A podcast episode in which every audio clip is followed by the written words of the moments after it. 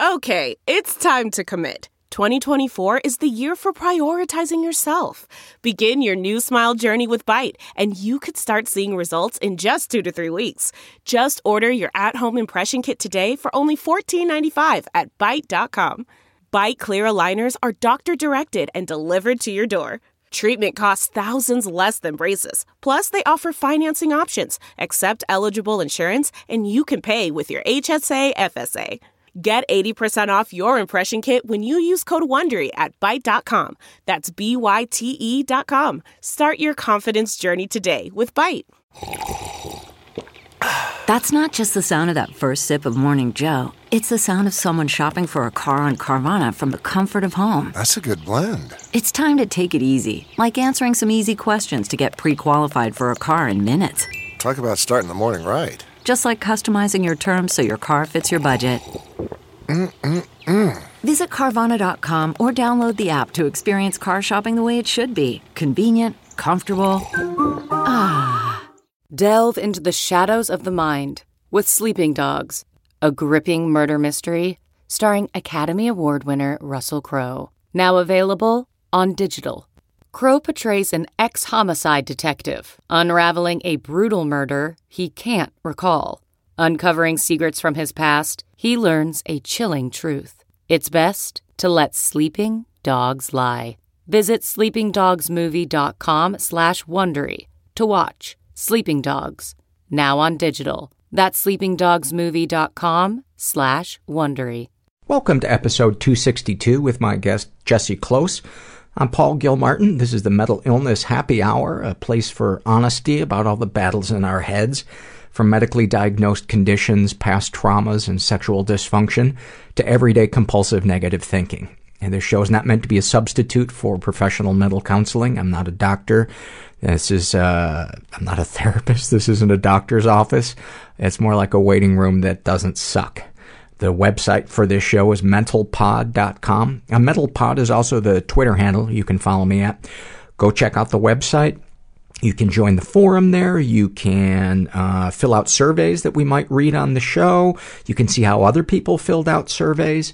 Um, all kinds of all kinds of good things. Um, let's get to it. I've, even though the interview with Jessie is on the short side, um, I've got a lot of surveys that I don't know if I'll be able to get through all of them. Um, but um, let's get to it. This first thing, actually, I want to read is from. It's a blog that uh, that this woman wrote, and her name is Connie, and she has uh, a blog. Then, and the address is blog.awanderingsoul.com, and she's given me permission to write this, um, read this thing that that she wrote. Uh, she writes, just a couple days ago I was diagnosed with breast cancer. I am only 35 and this was a big shock. I've been going through uh, the different stages of grief. Yesterday I kept having moments where I doubted I had heard the diagnosis and believed for a few seconds I had imagined the entire thing. Moments where reality seemed shattered and I was in a waking dream. I have started the process of visiting the specialists to talk about my treatment. I was called by a nurse practitioner who will be with me through the whole process. I was given a box filled with pink bracelets, a sachet of lavender lotions, of lavender lotions, lip balm, and chocolate. I have literature on what to expect. I've been asked what kind of support system I have around me, and have even been informed that if I am struggling financially, there are groups to help me through the emotional and monetary expense this illness will cost. This process has been staggeringly different than when I was diagnosed with depression. I was forced to seek help with depression when I became completely unable to function. I could not stop the suicidal thoughts. I could not control my emotions. I would sit in a crumpled mess on the giant leather couch at the doctor's office and cry the entire session. Depression completely changed my life. I had to leave college. I was unable to leave my bed for months at a time.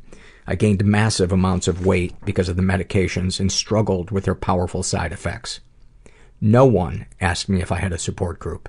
No one around me understood what the illness meant. I felt isolated with no options. Depression was considered a pre-existing condition and there was no insurance to cover the $500 bottles of medication and the $250 weekly visits.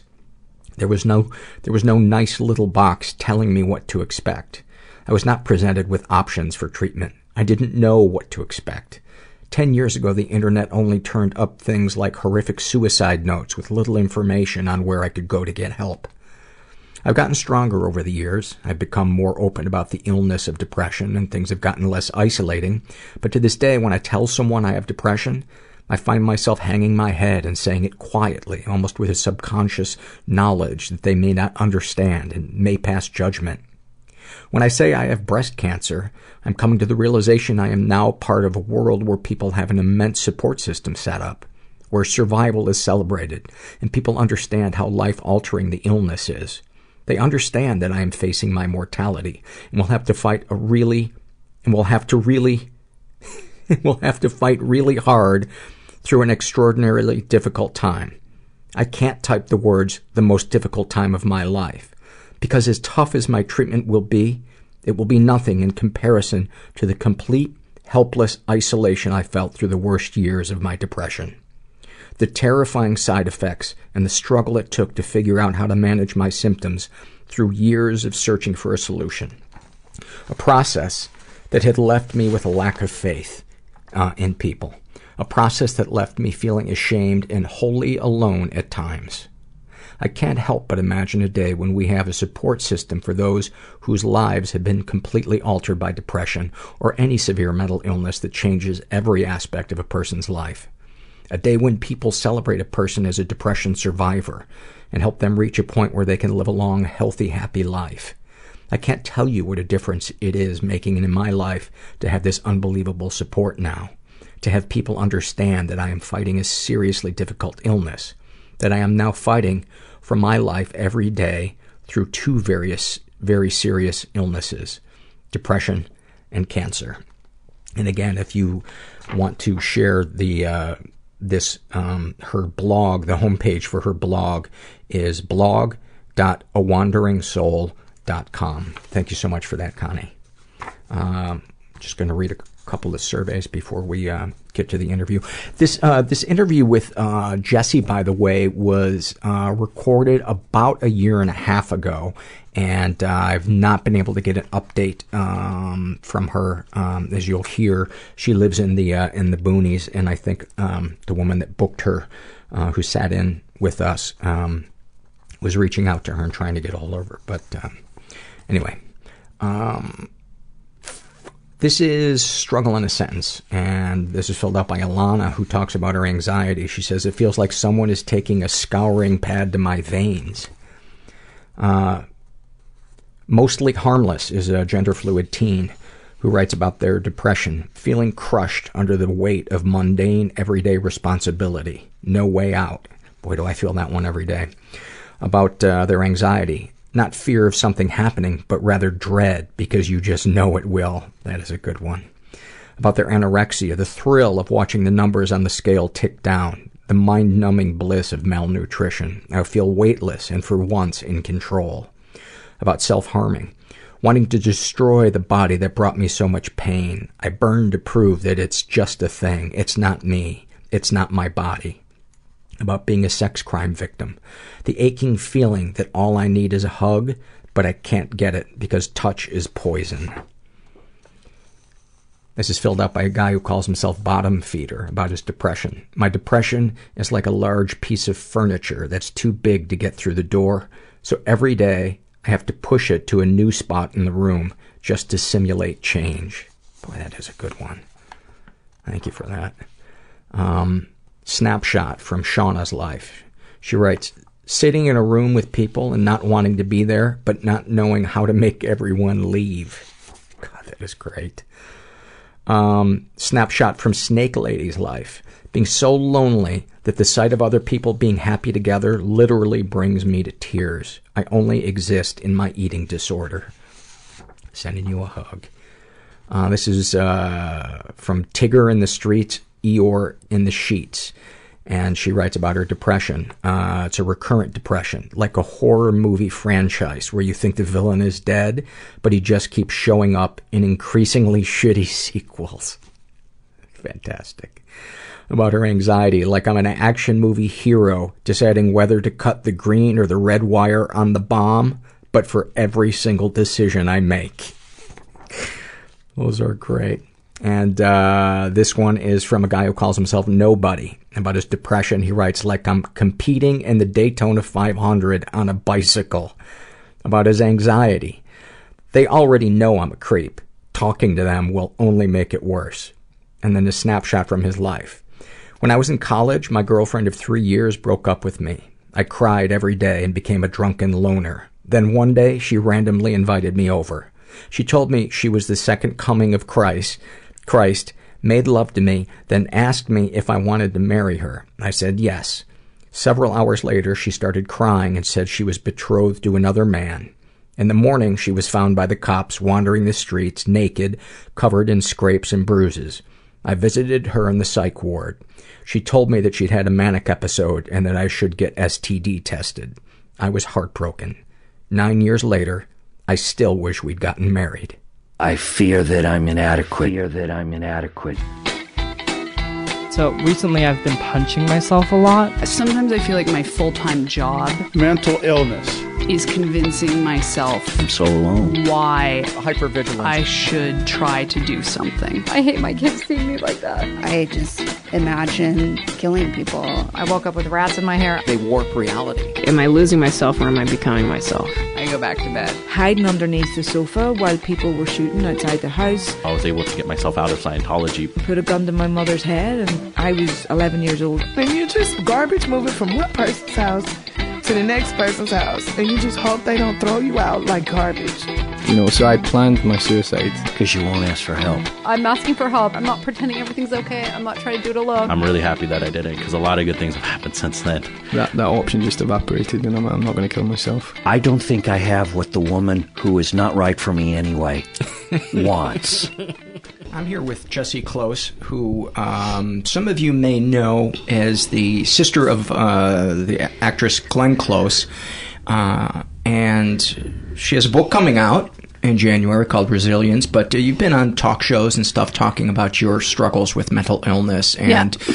um, your sister Glenn has been a big advocate for uh, assisting you in trying to erase the stigma of, of mental illness. And uh, first of all, as somebody who struggles with mental illness, I want to say thank you for um, getting out of your recliner and. Uh, and- Wish I had one. And go and doing some of the some of the stuff that, that people don't want to do, which is to to open up and say, I've made a lot of mistakes. I've I have things in my past that I'm ashamed of the way I acted because I didn't know what I was what I was dealing with. Yeah. Um, um, one second. Um, would you make sure that your phone is to uh, airplane mode?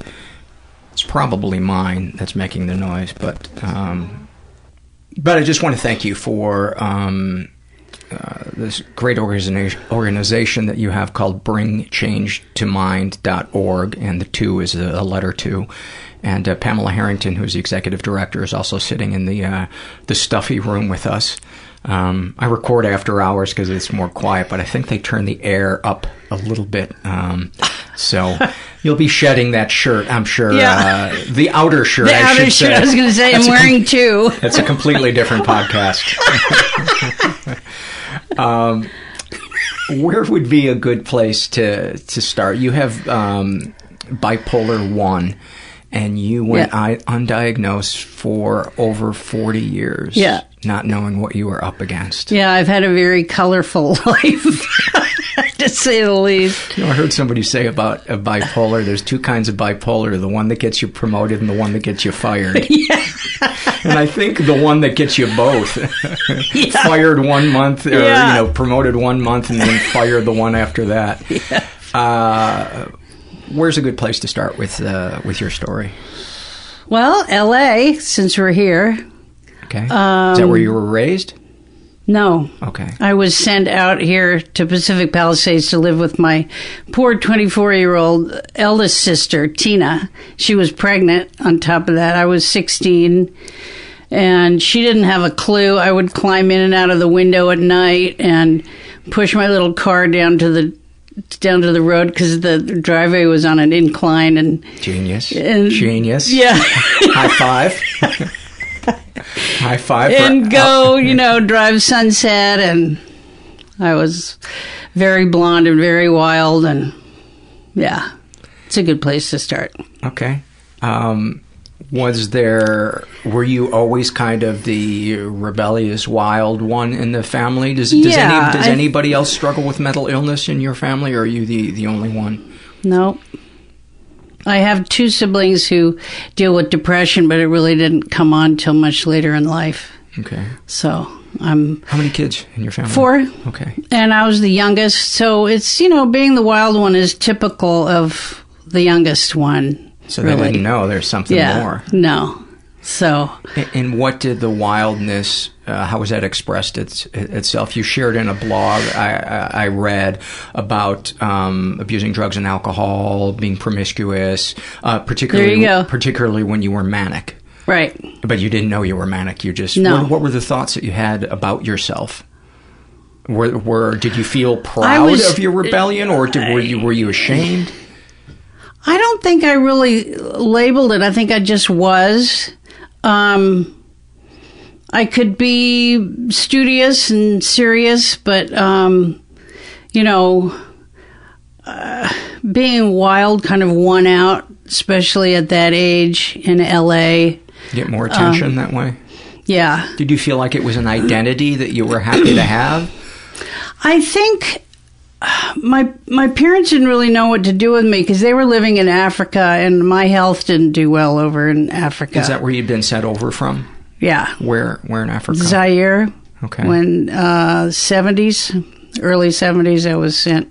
was Mugabe? back. Was that Mobutu? Mobutu? Yeah, he was. I'm getting my dictators mixed up. Mixed up. I don't know if they were both dictators. I know Mugabe was. Yeah. No, yeah, Was Mobutu became a dictator later in life. He was a good guy to begin with. Yeah, But- I, th- I, th- I think speaking of mental illness, I think he began to th- see himself as God. Yeah, but you know that's Kind of typical. typical when you have a whole country that'll you know lie down at your request and he i think his downfall really began when he started taking on more wives because then he needed more money to please all the wives and so he started taking from his country and uh anyway Okay. um What were your parents doing over there?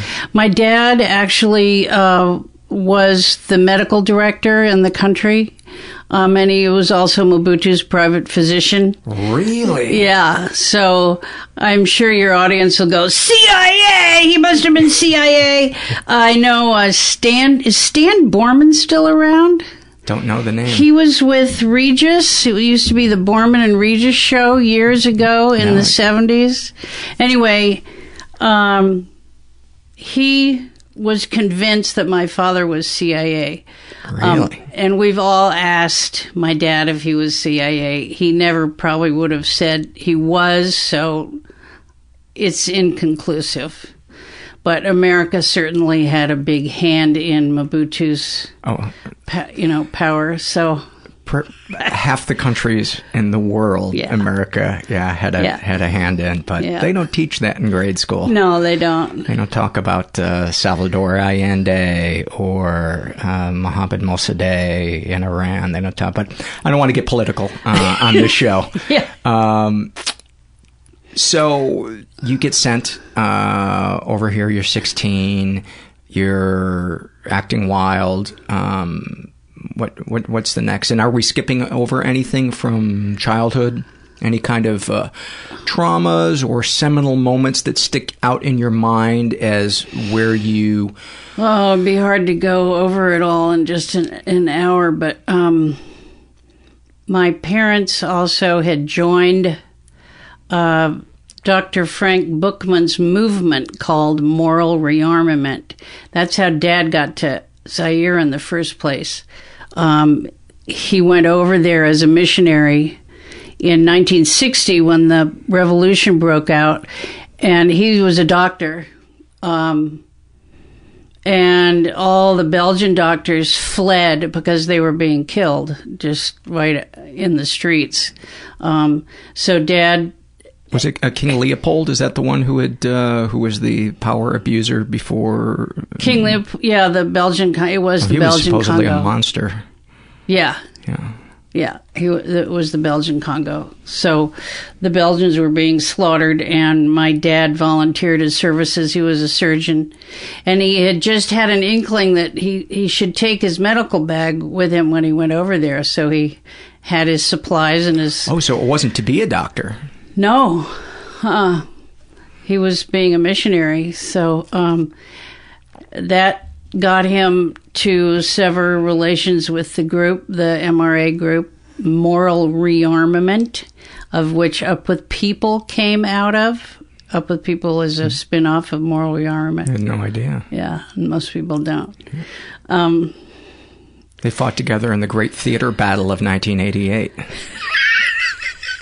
they took it. They took their fight to the orchestra pit. That's where all the shit goes down. It's, it's where that's the trench of Yeah. the theater world. That's the is 19, 1918 trench of the Yeah. theater world. yeah. Uh, Yeah, so I met up with a young man who I it's his name is in the book, but I don't feel like saying his name on the show. Um, and we um, bought a used um, transmitter. It, had been used in Vietnam, and put it on the roof of our apartment building. Um, 11550 Nebraska Avenue on the corner of Nebraska and Colby. And uh, is Santa Monica? yeah, no, West LA. Okay. So we started broadcasting, and we had told our neighbors if they ha- had if their TVs were interfered with, we had filters that we'd put on. Well, not all the neighbors got filters or asked for them, so the FCC came down on us, and the the uh, station was called K-Pot. Enough said. Enough said. And now you just painted. I love it when a guest can find a seminal moment that uh, that y- describes so much more. That describes well, one of so the much. policemen who were with the FCC guys said, "Yeah, so why'd you call it K-pot, huh?" And I said, "Well, you know, on the mixing board, the knobs are called potentiometers, Oh, and that's nice. why." And he went, Nice. "Yeah, right." Because a lot of fans out there are potentiometers. a lot of potentiometer lovers. Yeah, so um yeah, so we were busted. We had the speaking of uh, 1918, we had the 1812 overture on um, when they walked in. Um, in case there wasn't enough inherent drama. no. so then, um, this young man I was married to was quite brilliant, I must say, and he had observed that Theta Cable was just down the road on Nebraska Avenue, I think. Yeah. And um, so we became a cable radio, the first experimental cable radio um, outfit. We didn't, you know, with cable, you only needed a two watt transmitter. Mhm. You didn't need a big, huge thing up on the mountain. So um, it went really well. And then we got a, um, a commercial contract for the next year. And as you'd have it, he became quite brutal. And my mother and sister, In, in what ways did he physically, become? Okay. to me, Very controlling. very controlling, very abusive. And, and he, I imagine he was not. He hit it well in the beginning of the relationship, as most abusers do. They, the period of charming, and then they isolate you, Yeah. and then they gaslight you and make you think that you don't deserve any better. Are, Yeah. are, are, are all these? Uh, am I right on? yeah. On okay. Yeah. Ding, ding, ding, ding. Yeah. Yeah. yeah. So my mother and Glenn came out and saw what was going on behind the scenes and rescued me and took me to Wyoming. And then a whole other life began. So, Boy, that that's a, a culture shock yeah. from West LA to Wyoming. Yeah. Wow. And I remember I was quite political, obviously, and um, I remember sitting in my VW van that my parents gave me for my 21st birthday was that year, and listening to President Nixon, listening to his um, resignation speech. Um, and everyone else was sitting on the bank of a river with cow poop everywhere, and I just hated it. I couldn't stand it. Nobody cared. That's not a fond moment for you, watching our country crumble surrounded by shit Yeah. in a desolate, sweeping landscape. Yes. I don't know. That sounds romantic to me. That's true. You weren't there to point it out. yeah, so um Sounds like a good Terrence Malick movie to me. Um, so I want to know emotionally, really. That's what I'm I'm interested in is uh, emotionally the, the the arc of of your life and your story and your and your struggles. Um, and I feel like we're maybe we're skipping over childhood was i don't have any sense of what emotionally things were like for you in your household whether it was a, a safe household was it nurturing was there emotional um, communication was it Well, there were so many households that it's hard to, you know, label them. There was the the household when I was really little that was um, beautiful and wonderful, and there was no moral rearmament involved yet. And then there was moral rearmament, and then it was selling that beautiful, wonderful place and moving to a conference center where we rarely saw our parents, and nannies. Um, nannies reigned. Uh, in the beautiful, wonderful house, I had had a nanny who hated MRA and did not come with us because of that. So, um,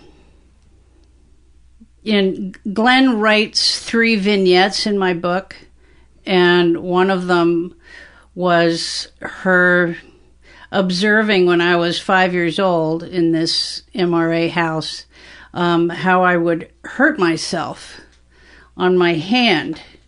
I would like go like that all the time until it. I'm I'm Rub your skin. manipulating the skin on my hand. For those of you who can't see, um, and it would it would scab over and bleed. Um, so I learned at a very young age. was that did that do you remember doing that Yeah, and was it a release did it Yeah. release tension yeah. okay so the, but the object wasn't to hurt yourself No. it was it was just something the, that was soothing tension. Yeah, Okay. Yeah, and the isolation. Um, yeah, I had a Swiss nanny who was. Um, I loved her, but she was very strict, and she would always say, "Oh, you Americans are lazy," or you know. Come on, we're going to take a walk, and we're going to walk five miles. And I know you're only five, but you know she was she was hit by a train years later and that's bizarre but anyway Uh, I was thinking the comeback you could have had for her when you were a kid was, yeah, well, at least we fought Hitler. Shut your mouth. Shut your mouth and dust. it dust, yeah Um, so, so you felt isolated, you felt alone, and you had anxiety. Yeah. Uh, yeah fair to say. yeah Um, then you become um, wild, uh, attracted to abusive men. yeah Um, it wasn't just him. It was, I would imagine, it was a series of abusive men, or no? not really no Okay, so really just kind of the one isolated, because it's typically a, a, pattern that I. yeah no i never is- went near someone like him again Wow, I- that's fantastic. yeah Um, yeah i mean i remember he, uh, holding him off with a butcher knife and um, he, he i i tried to kill myself when i was 19 and do you remember what cross whites are? The, the speed. little white speed whites yeah, Yeah. i took a whole bag of those because we didn't have anything else around. And then i told him because i wanted him to know and to watch me die. And he first thing he said was that he couldn't take me to the hospital because I'd be arrested, and that he he could just have me committed to an as- insane asylum, which probably would have been better than the, the situation I was in. But um, and we had an upstairs neighbor who was a nurse, and he went and got her, and she stayed with me all night and made me throw up and throw up and throw up and throw up. And that was That was your first suicide attempt? first suicide Was that your only suicide attempt? No, um, many years later, um, in 2000, um, I wanted to die so badly. It was right before I sobered up in 2001. And booze had a lot to do with it. Boy, do I know that. Yeah, yeah. The depression from Oh. self-medicating is I've never felt that bad. Even in the, the worst depths of my depression since getting sober, it's never even approached the sadness and Yeah. the hopelessness. No. Talk about it. It was New Year's Eve, and all my kids were home. My eldest son, and we'll get back to this, but he was diagnosed with schizoaffective disorder and spent two years at McLean Hospital. He was home for Christmas vacation. My daughter was about eight years old, and my younger son was probably nine, 18, 19. And um, my husband at the time had guns, but he always kept them locked up because of me. and uh, he had a handgun. Because, and I, because he was afraid you were going to hurt yourself? Yeah. Okay. I told him I can't be trusted. Um, he had a hand. On the first date, and that's all I needed to hear. you had me at can't be trusted. so, um, he he had a handgun that he usually kept locked up in his truck, but I had noticed that he just put it on the seat, and so everyone was asleep.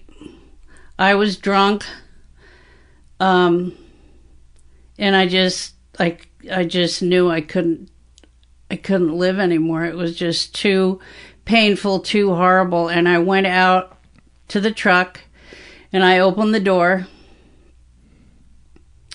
and I looked at the gun and I imagined what my children would see.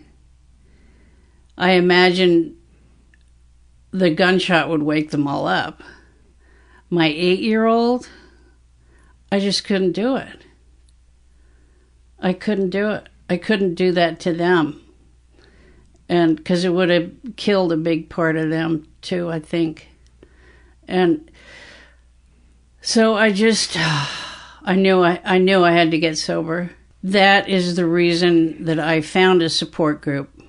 And you've been sober since then. And I've been, no, I had, it took me three tries. Okay. Um, my husband uh, drank also, and a couple of times we did a Yui in the middle of the highway and went back to the bar.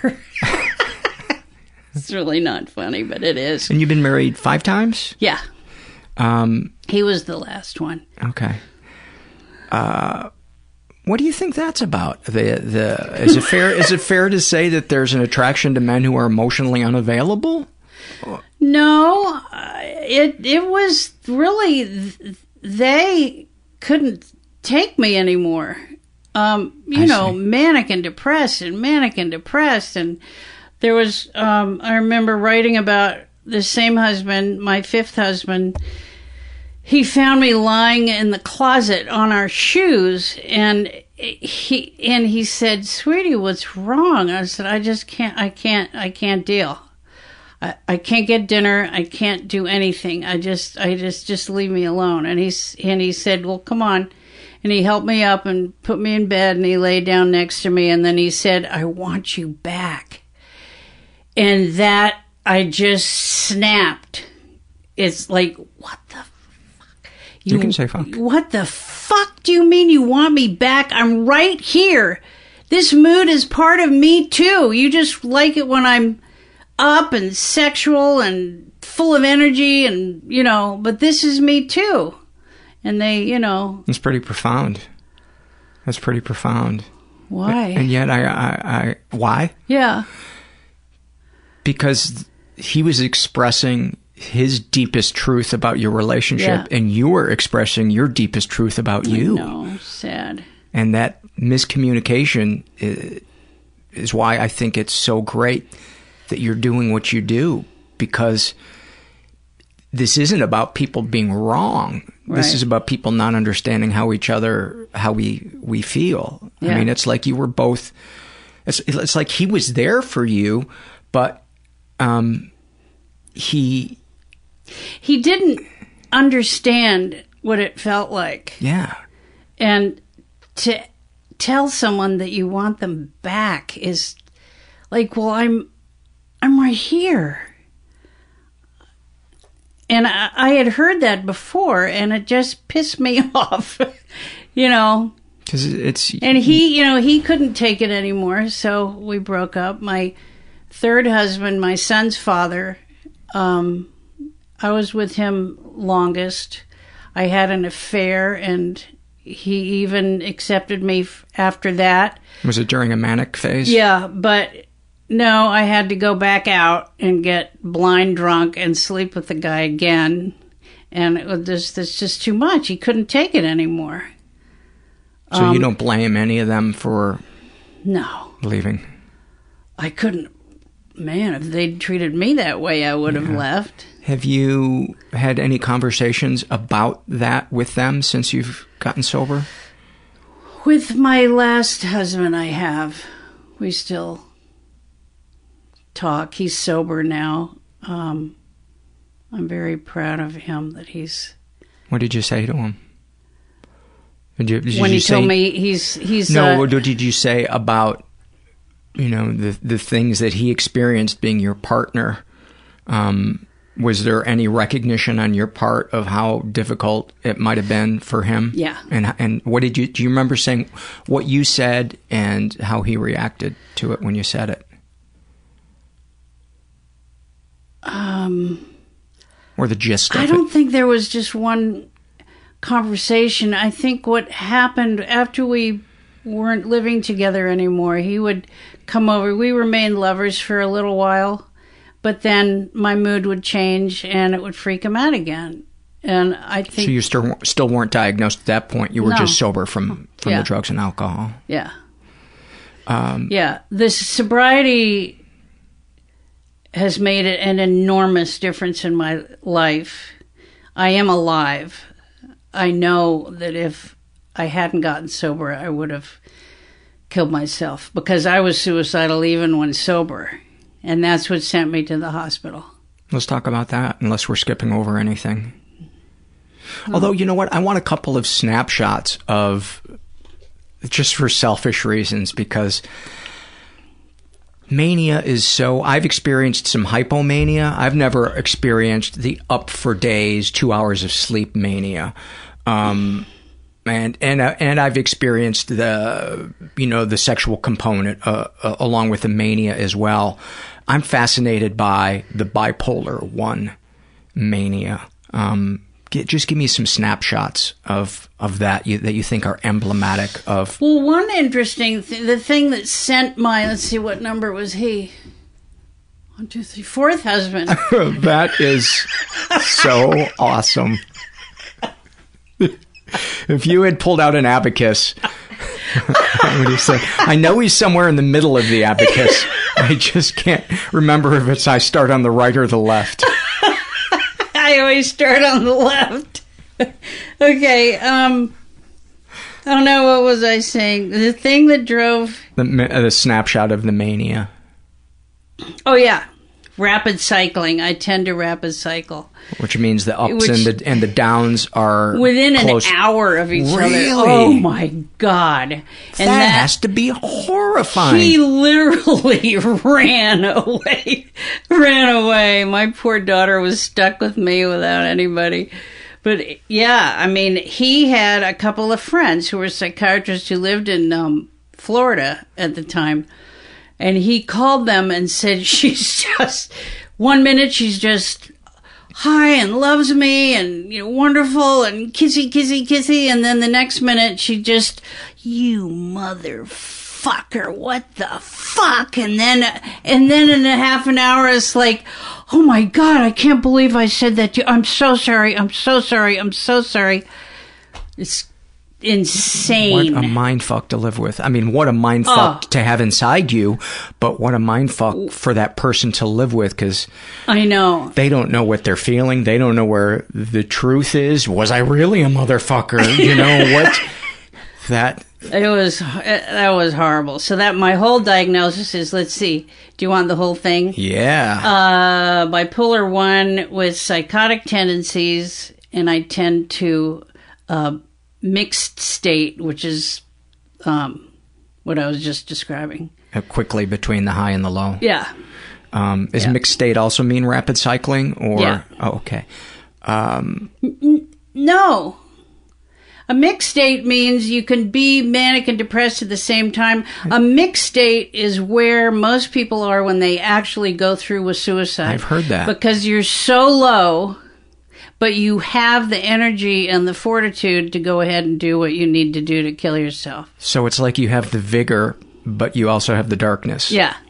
Wow. That's a really dangerous place to That's be. what I hear. Yeah. That's what I hear when people come up Yeah. from the bottom of depression is often the most dangerous, the Yeah. dangerous time. Because yeah, when you're depressed, it's like, You well, if I'm gonna kill myself, I got to get out of bed. Fuck that. Yeah.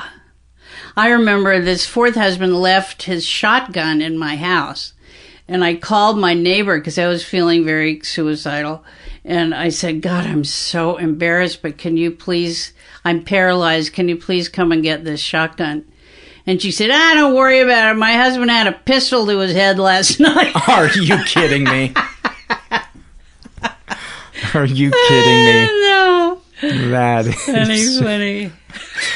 we have a, a word for those moments on the on the podcast. They're called awfulsome because they're awful in the moment and awesome in recalling them. Oh, I like that. That is an Awfulsome. awfulsome. You you've had about three or four awfulsome moments so far. Uh, you may be I may be handing you handing you a trophy as you uh, exit the room at the at the end of our Oh, our you. conversation. Yeah. Um. So mixed state. I can't imagine Mixed what state. what a mind fuck that's got to be to. It's pretty bad. It's pretty bad. I mean, bipolar one sounds so. It sounds like a bucking bronco. Yeah. Oh, you know, I I've given speeches around, and I usually talk about how, you know, I my family would just before they knew anything, they would just watch me go through husbands' houses and cars. And, you know, five husbands is off the charts for some. Well, we had an aunt who had six husbands. She had And to, I- she I- had to outdo you, didn't she? Well, I wanted to beat her record, but I'm just too tired. are you serious? Doug, I can't. you are. You're I can't serious? do it. I can't do it. Seriously? Yeah, You wanted to? seriously. Oh my god, that's that's fantastic. But houses and cars, oh my god. I I moved my youngest, my daughter, 8 times in 12 years. Just because I'd see a house and it I would have to have it so I'd sell my old house and buy this new house and oh, it man. was the, the, crazy making. The, the danger of having some money to spend when you're in a manic state is the shit that I bought when, I used to work in uh, TV, and um, when I had disposable income, it it it was embarrassing. It was like one year I got into, I I tasted wine for the first time, a good bottle of wine, and within six months had a rented, humidity controlled r- wine locker with 24 cases of wine from around the Oh world God. it. The Wow. The first time I bought a, a, a you know, like a football card just on a whim in a, in a store, within six months, I had boxes of football cards and I was reading the, you know, the monthly newsletter on the, within six months of getting a digital camera, I'd taken so many pictures of dogs at a dog park that the picture counter rolled over back to zero. Oh my god. How Yeah. many is that? Over 10,000. Oh my god. Yeah. Actually, it was about a year and a half. It was about a year and a half that it took that long. But I remember when I went, why did it go back to zero? And I went, oh my god. oh my god. Um, I swore I was going to stop taking pictures of my dogs, but I It's impossible. I still do to this day, but not not compulsively. Well, but I had a little service dog who I just this trip is her retirement trip. Oh my god. She's a Chihuahua Yorkie and she's ten and a half now and I how do you not kiss that snout every moment of every day? oh I do. day? She's so fabulous. But the last trip I took her on, I was sitting in the Minneapolis airport up on one of those high stools they have there with the counter. And she, you know, she was being a good little service dog. She had her vest on and everything. And all of a sudden she pulls away and runs into the crowd and jumps up on a really comfortable chair. And I was like, okay, enough. enough. She's too old. Yeah. She likes her comforts. Um, for you, was the and I guess I just want to ask you this because I want to compare notes because I don't my my psychiatrist does not consider uh, me to be bipolar. He thinks that you know I may be near the edge of bipolar.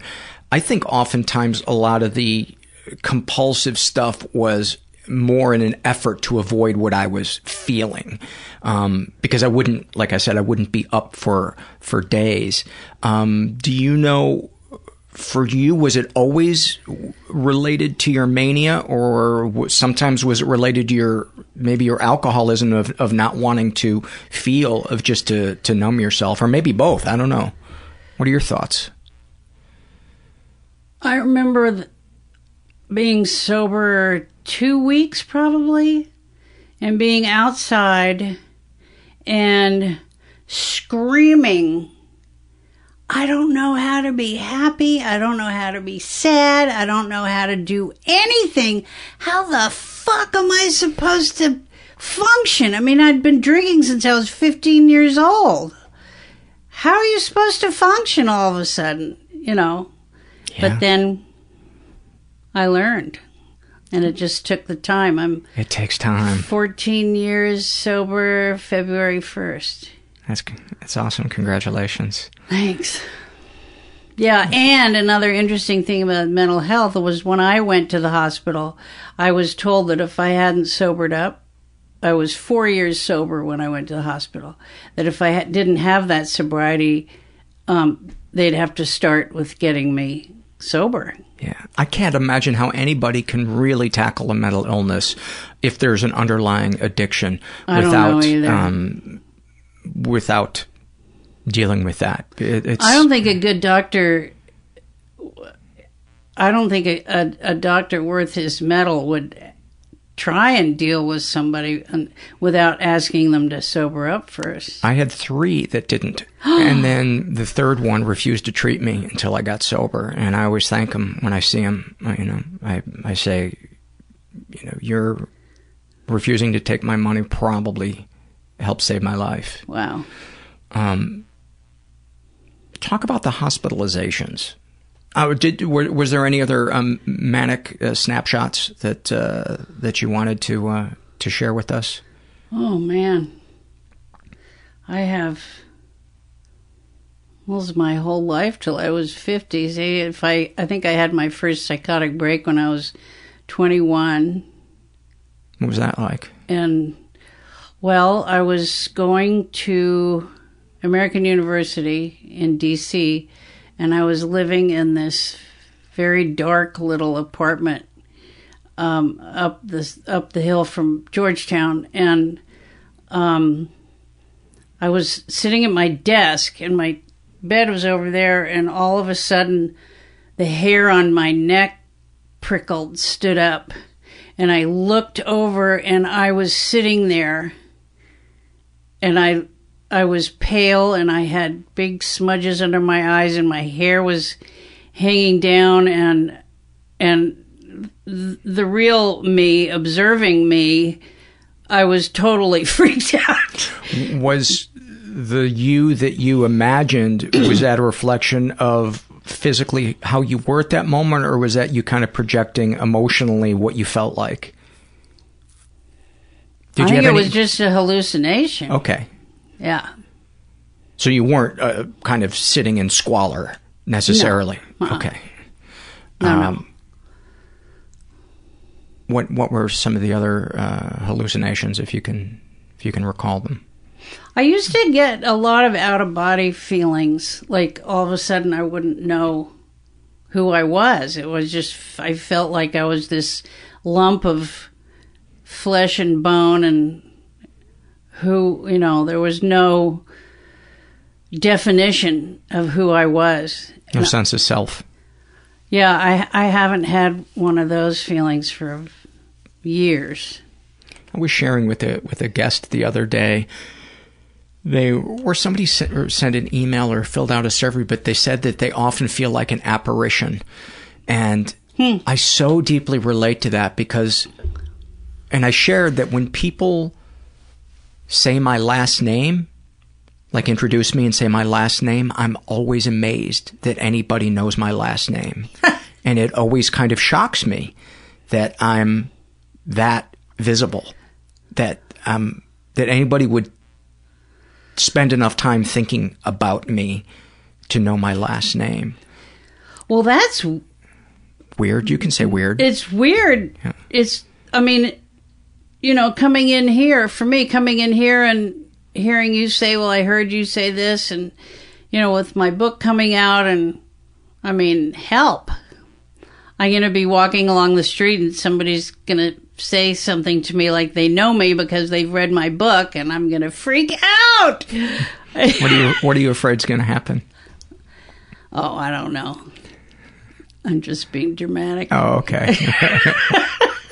It's just it's just strange, you know. I have to say, when people stop me um, and say, you know, I listen to the podcast, I really like it, or help me with this or that or whatever, um, it's it's always it's always so so nice. It's I don't know if I've ever had a negative in person experience from Nice. talking about uh, mental mental illness. Um, it's pretty That's very cool. yeah, I have the feeling you're gonna. You probably already have because you've done a lot of uh, TV stuff. Um, That I'm What- gonna what? what You said you're gonna. uh, experience a lot? I think a lot of that Oh. po- positive stuff. Um, even though you probably, I suppose, already having done TV experiences with with Glenn on, uh, you know, all Yeah. the national. Uh, well, I things. I was remembering the other day how when I was young, I, um, you know, Glennie wanted to be an actress, and my sister Tina wanted to be an artist, which she is, and my brother wanted to be a truck driver, but he's a he's a machinist now, um, and I wanted to be a writer. I didn't want anyone to know what I looked like. I just wanted to be a writer. So, in these days, it doesn't work that way, but It, it doesn't. Um, talk about your relationship with uh, with your sister and how she has supported you and, and what it means to you. ugh, means the world. She's, first of all, a really good friend. And we weren't always in our lives because of how we grew up. Um, I was always her baby sister, And she's how much older than you? six years. Okay. Um, and she, oh, one of my fondest memories for when we were little, she and Tina had a room on the third story of the wonderful house I was telling you about in Connecticut um, before they sold it. And she had a blackboard in her room, and she was teaching me the, the alphabet. So if she was, if I was four, six, seven, eight, nine, ten. She was ten. um, and Just I- pretend you're counting husbands. What? Just pretend you're counting husbands. Oh yeah, one it'll come, hand. It'll come one quicker. hand. Yeah. Um. So I remember falling in love with the letter I, because I could just do and then boop. No and- curves. Yeah, and um, she was just just wonderful. She was a really She, she seems like a really nurturing person. yeah. I kind of fell uh, in love with her as a as an actress uh, when she played the mom in, in Garp. She was Oh, so maternal in that. Her first film, yeah. Was that her first? Yeah. and she was only like five years older than than Robin Williams at the at that point, maybe even close to the same age, if I'm if I'm not mistaken. And she played his mom, uh, which I, I thought was interesting. Yeah, that is interesting. How old was he when he passed? Uh, 63? I think so. I think so. so he's just yeah. two years older than me. Yeah. Yeah, so he was only like three years younger than than Glenn. It's extremely upsetting. My f- first reaction, I was pissed. And then my anger turned to fear. That this could happen to you. And I I I thought to myself, well, if Robin Williams can kill himself, what's keeping me from killing myself? And then I was talking to uh, one of the doctors I deal with about it, and she said, well, you're stronger. And I said, I can't be strong. Robin Williams? Are you kidding? And then I started thinking about it, and I mean, why couldn't I be stronger? He had three kids. That's the thing that's so difficult about mental illness is it's not quantitative. No, It's it's so difficult. so sad. It's such a tangled bowl of spaghetti. You never know. Oh, is this my is, is this my something biologically that's fucking with me at this moment? Am I being have I been selfish for a period of time and I'm becoming self obsessed and uh, maybe the adjustment needs to be spiritual? Is my diet bad? Am I not exercising enough? Am I burying something about a relationship with this person? And am I, am I feeling triggered by something in the past? I mean, holy shit. Yeah, Holy shit. yeah. Well, I don't want to spend a lot of time on this, but my my whole family were, were tested because two of us had been to McLean Hospital and they took our blood. First, my son Calen.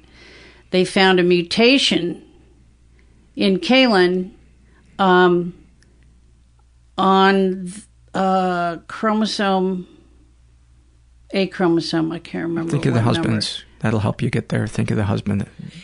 Just extrapolate. I remember it was three times the number of husband. Gene number 15. Okay. Chromosome nine. That's what it was because I love it because it's nine, number nine, number Yeah. nine. Um, and it, it's an NMDA receptor, which means it's a psychiatric receptor. They found it that uh, mutation in my son. When I came to the hospital, they found that mutation in me. So we were talking about is it physical? No one else in my family has this mutation. I am what they call a mosaic in science speak Finally, they recognized your beauty. because it's only in this mutation is only in my blood because they said it happened right at conception. Wow. But it is a physical thing. My son has it everywhere, everywhere because he inherited it directly from me. So, um, you know, And what, science do- and what does it predispose you towards? towards mental health, mental illness. And you said he, he lives with schizoaffective? hmm And what is that like being a mother uh, to, to someone who has schizoaffective? It was in the beginning. It was just the most horrible thing ever. What are the characteristics of schizoaffective? Schizoaffective is uh, schizophrenia and bipolar all rolled up into one package. The Big Mac of mental illness. Yeah, that's why it took two years at the hospital because they would get the um, they would get the the mania under control, um, and then he would he would get depressed or um, wait, I'm trying to think of um, the psychosis they would get the psychosis of the schizophrenia under control, and then something more bipolar ish would happen, and they'd have to juggle, juggle, juggle, juggle. I have a friend who describes exactly that. It's like his, he would be incredibly, incredibly depressed, and then he would come out of that and he would be incredibly, incredibly paranoid. He Ugh. would say, every five seconds, I'm waiting for something to to come at me that I'm going to have to defend my wife and myself that attackers are going to burst through the window. Oh my God, how awful. and then just completely completely depressed and then raging angry. And Wow. uh, yeah it's been a real strain. Um, i'm hoping to get him as a as a guest. We we just have to find a time to do it. But um as you as you talk about that i i remembered um him sharing those things so what's it like being a, a, a mom watching your son go through that It's the worst thing in the world. What I do you- remember he called me one at one point and he said that he'd been to the mall and I said, "How did you get to the mall?" And he said, "Well, we took the van that goes, you know, the house van." And when I hung up with him, I went into the bathroom and I puked my guts out thinking of my son, my beautiful, handsome, incredible son in a van with crazy people. I mean, it was just more than I could I could not I could not deal. I had to throw up. now why would you being somebody who is quote unquote crazy Yeah. you know or has the crazy in them Yeah. um why do you think you would was it was it sadness Well, that- that- it's okay for me to be crazy, but not my child. Yeah, it was so in- it comes from a place of pain terrible, terrible pain. Um, I think the worst night I ever had was when we were all living in Bozeman, Montana, and Calen brought his dog, who he never left alone. That dog was always with him, and he dropped him off at my house, and then he took off. And I thought, oh my God, he's gone to kill He's himself He's gone to kill himself. He he didn't have a cell phone back then. It just I called friends. There was nothing they could do, you know. And he he did eventually come home.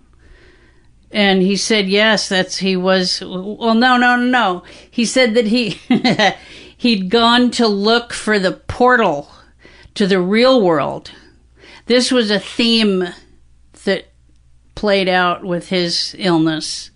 Um, he had gone to look for the real world and he needed to find the portal to get into it, which is why he signed himself into the hospital because he thought that they were going to let him find the real world. So in a way His craziness kinda, worked for I was him gonna on say in a one. way it was kind of kind of true Yeah. But he I can't remember why he came back or what or or what, but um when he tells it it's, it makes sense.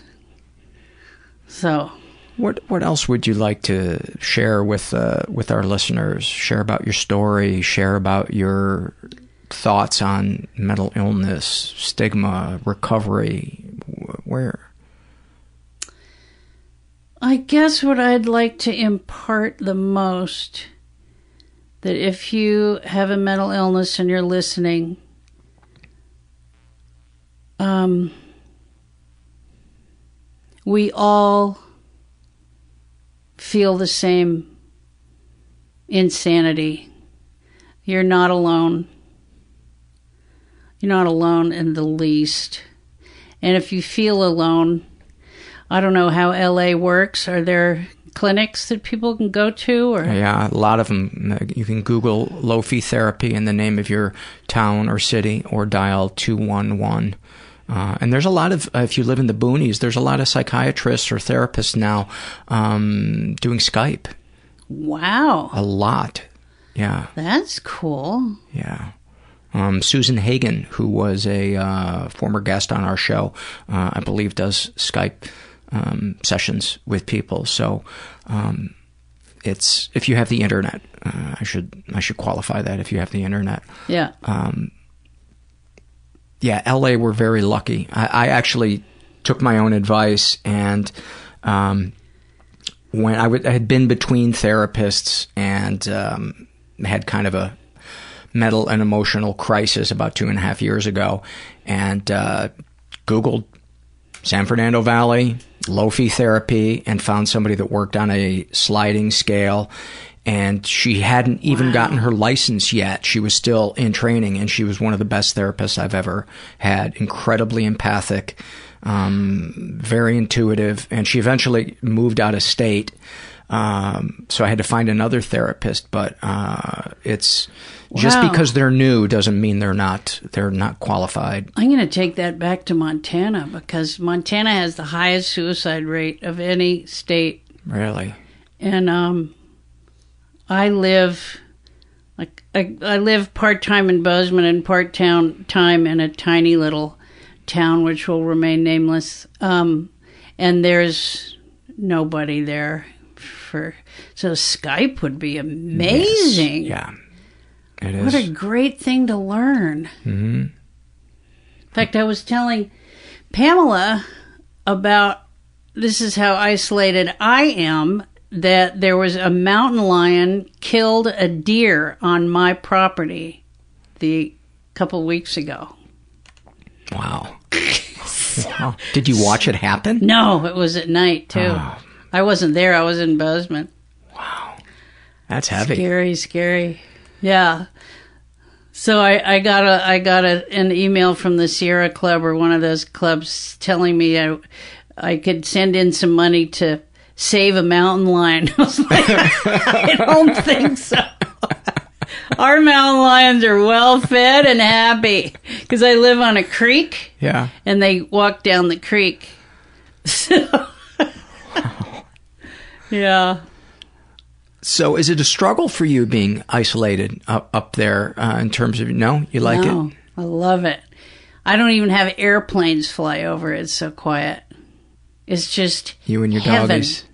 I have four little dogs. I wish I didn't have four, but someday I won't. So whatever. But you know, in a creek, I can hear the creek from the house. Really? Oh, it's just heaven. And then when I want to see friends, and oh, I'm a grandma now. My daughter had a baby, seven months old, October 3rd.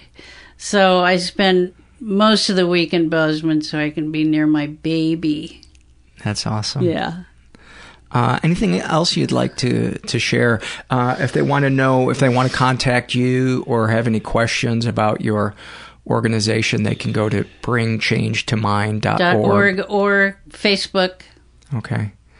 Um, Yeah, just look I for write the a Facebook. blog occasionally. Is the is the Facebook page you or Bring Change to Mind's page? Bring Change to Mind page. Okay. I don't have a page. And again, a reminder: um, the two is the letter two, and bring change to mind. Um, hmm? Did Number two. Oh, what did I say? The letter two? Yeah. Ugh. Jeez, Paul. Oh my god, I sicken myself. Delete entire episode. Delete. um, the the thrust of Bring Change to Mind is to help combat the stigma around mental illness. Um, can you give us a um, a moment that pops to mind where you felt the brunt of the stigma around mental illness that wasn't in your mind? That was Yeah. Um, and I think this has happened right before I asked Glenn to help. Um, I said, You never have to give me birthday or Christmas ever, ever, ever again. Just help. And I had gone into our local bookstore in Bozeman and um, I was thinking that, you know, I could help the situation if I could talk about what was going on. And I told them that my son my son had been diagnosed with schizoaffective. Well, first of all, they had no idea what schizoaffective was, and they just stood there and looked at me stunned, like, "What the heck do you expect us to say about that?" And I was I I was embarrassed. I was mortified, and then this older woman spoke up and she said that her grandmother had been schizo- had been schizophrenic. So What did that feel like when she said it, that? it felt like I'd been released. I, uh, it was a huge relief. And I have found that um, over the years, we've really been traveling and talking about this since 2009. Um, people people want to hear you say it first. Mm-hmm. You know, Safe that way. yeah, it keeps them safe. What were you hoping for the bookstore to do or say by sharing that with them? I don't know. I have no idea. I I don't know. I mean, I I'm kind of a a a private person, so I you know I don't. It's kind of out of character for you to open up. Yeah, I, I don't know. I mean, I, maybe I just needed to say something. You know, And so then, what did you say to your to your sister? I said, um, you don't have to give me birthday or Christmas ever, ever, ever again, but can you please help somehow with the prejudice that Calen and I feel from people when talking about our illnesses? You know, I mean, if I had cancer, everyone would be, oh, yeah, yeah, you're so great. And, you know, I think it's changing. I think it's changing. I think it is too. You know, the thing that's so difficult about it is so many people, when they're in the grips of a mental illness that they don't understand or they don't even know they have, the outwardly we're experienced by other people as an asshole. Right. And it's also hard to know sometimes was I an asshole because of my mental illness or was I an asshole just because, I was I'm being an, asshole. asshole? Yeah. Um, but it certainly doesn't help that that's um, that's what we're up against is the you know those blunt those blunt coping mechanisms that don't that don't work until we're diagnosed and and managing and that's one of the things I loved in the guest blog you wrote wrote I tried to remember what the address uh, the web address of it was but you shared that one in four people uh, lives with mental illness and you asked you know for those of you that are the other three please help us I Please- did? yeah Huh. you did That was good to say. do your meds affect your memory mine do oh, yeah. And people take Yeah. it personally, and I'm like, you you don't understand. Talk to my wife; she will clue you in. Yeah. she learned to laugh uh, about, you know, instead of feeling hurt. Yeah. a long time ago. Yeah, we call it vocab. Um, now I can't remember. Um, oh, what's it called? I can't remember. It'll come to me. Of course, I can't remember because My dad used to call it your brain gro- going to screensaver. uh, and, anything else you'd uh, you'd like to share, Jessie? Oh, we could talk for hours. Um, have courage. Have courage and love the people around you, and maybe they'll be able to love you a little bit more. Yeah, and oftentimes that courage, I think, means being that first person to say something that's vulnerable. Um, I said something on the podcast once. I was chatting with a guest, and I said, "I hate small talk. Um, I sometimes I just want to say." Do you ever feel like jumping off a bridge, or do you ever feel like that emptiness inside your chest is going to swallow you, but you can't say that at a cocktail party? And I looked once, and uh, that had been shared 46,000 times on Tumblr. wow. And I was like, wow, so other people feel this. This is just not me. And I felt really proud of the fact that I had said that publicly. Yeah. Um, but if I had never said that publicly, uh, I would have never known that so many other people feel that way. But I think it's also easier for me because I'm in the arts and we don't get um, the stigma that people do who are an insurance salesman or Yeah. live in a small town and they're part of the country club or Right. whatever, where there's, you know, a little more of a magnifying glass on them with some more societal Well, I remember pressure. telling my daughter, who can be very shy, that um, most people aren't even watching or listening to you because they're too they're they're you know focused on themselves and how they look and what they're going to say next so if you understood the, the depths to which we are all involved in our own shit, Yeah. you would take it so much less personally. yeah. That's one of the things I learned getting sober was, oh, everybody else is self-involved. Everybody Yeah. else is. Yeah, it's not that I was being thought badly of. I wasn't being thought of. And in a certain way that's hurtful, but I'm the same way. I'm the same way. Yeah. Yeah. Well, Yeah. Jessie, thank you so much for coming in and sharing your uh, your life with us, and uh, thanks for for doing what you do. Thanks. That was really nice to uh, to talk to Jessie, and uh, thanks to uh, Pamela for uh, connecting us and bringing Jessie uh, out here to be on the uh, on the podcast. Um, before I take it out with a massive stack of surveys, want to remind you guys there's a couple of different ways to support the show. Um, if you're so inclined, go to the website, mentalpod.com. You can make a one-time PayPal donation, or my favorite, become a monthly donor for as little as five bucks a month. It may not seem like a lot to you, but it adds up and uh, help keep helps to uh, to keep the podcast going because this is the it's the only thing that that I do. It's it's my gig, um, and we could always use uh, more money. Um, you can uh, also support us if you're going to buy something at Amazon. Enter through our search portal, and uh, Amazon will give us a couple of nickels if you buy something. You can also um, buy coffee mugs or T-shirts, and um, on our website. And you can also support us non-financially by going to iTunes and writing something nice about us, giving us a good rating, and um, also by spreading the word through social media about the podcast. That that helps a lot. So any of those things. Or as I like to say, you can sit on the couch with your thumb up your ass, and uh, that would be considered going and fucking yourself. And I have no problem with that. That's actually it burns calories. Not a lot, a little bit, but all right.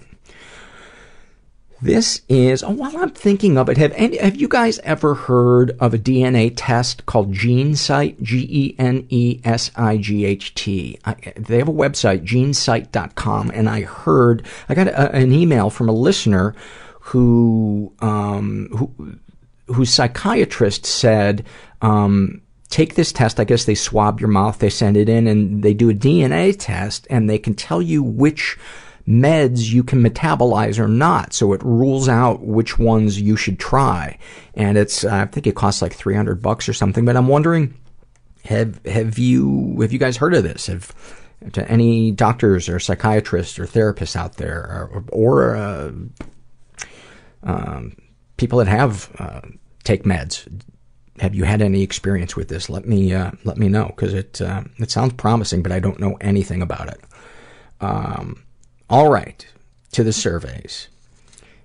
This is a struggle in a sentence survey.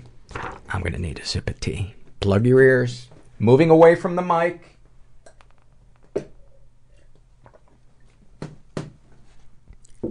This is filled out by a woman who calls herself, I'm probably in fetal position. God, I love your names about her depression, not being able to physically laugh at something hilarious. Oh, do I know that one. About her PTSD, I've made my body and my life into a minefield and I'm too broke to afford the bomb squad. About being a sex crime victim, who cares if someone sees me undressed in the window? Dad already did. That is so creepy. I am so sorry. I am so sorry. This is filled out by a guy who calls himself Wistful Fucker about his ADD. I want to do everything, but someone keeps hiding my stuff. um, let's see what other. A snapshot from his life. I was hunted by an underage girl and I liked it. We quote dated. Her parents didn't care how old I was. I wouldn't fuck her, but I manually masturbated her and devoured her body. I also had a van. That is heavy. That is heavy. Um, and then any comments to make the podcast better? Have a man on who's ashamed of wanting slash abusing an underage girl. Well, it would be a fascinating guest. I just don't know who who would uh, who would do that. And I would be a little torn because I, I wouldn't certainly want to um, seem as if I was um, condoning it or doing it in a sensationalistic manner, but I think it would be, um, it would be fascinating and I don't know, would it be illuminating? You know, I want to, I want to um, interview all kinds of people. You know, one of my hopes is to eventually uh, interview a, a serial killer. But I don't know. Is that is that being is that being sensationalistic? Will will we glean anything from that? Will will we walk away from that having uh, uh, felt like we understand the human condition better? I don't know. This is a happy moment filled out by Little SP, and she writes, realizing that what I went through has made me more compassionate, understanding, and accepting than I could have ever been had these things not happened in my life. Beautiful. Beautiful. Struggle in a sentence filled out by a guy who calls himself Alpha Geek about his depression. It's uh, major slash bipolar. He writes, The world has gone gray and bland across the board. My soul has shriveled up, been freeze dried, turned to dust, and the dust has blown away in the wind. That's almost like a song. Like you got you got to get Kansas to put some music to that. That is good. Very poetic. Can I just stop and tell you guys how blown away I am on a consistent basis at your ability to communicate your inner lives to me. And you do it, you volunteer it. You take the time out and you go to your computer knowing the chance is good that it's not going to get read, but you do it anyway, and it is like the third guest on this podcast, and I just want to, I just want to thank you. I'm just so, um, I'm just so blown away by it. And then here's, here's just a perfect example.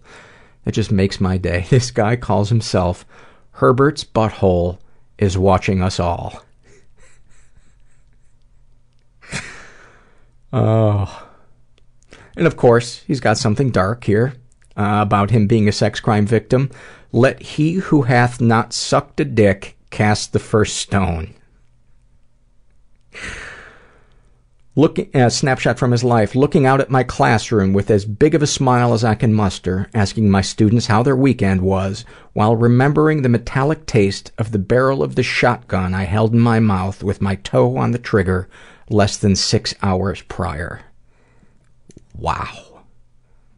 That is, that, that might be the show in a nutshell. That, that is, uh, thank you.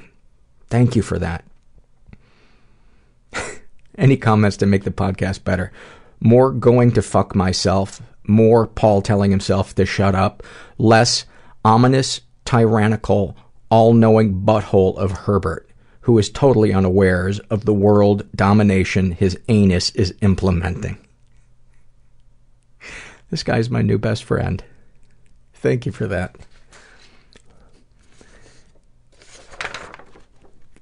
This is an awfulsome moment filled out by uh, Freaka Rooney, and she writes, uh, when I was 17, turning 18, I was heavily drinking every single night to the point of waking up every morning having pissed myself.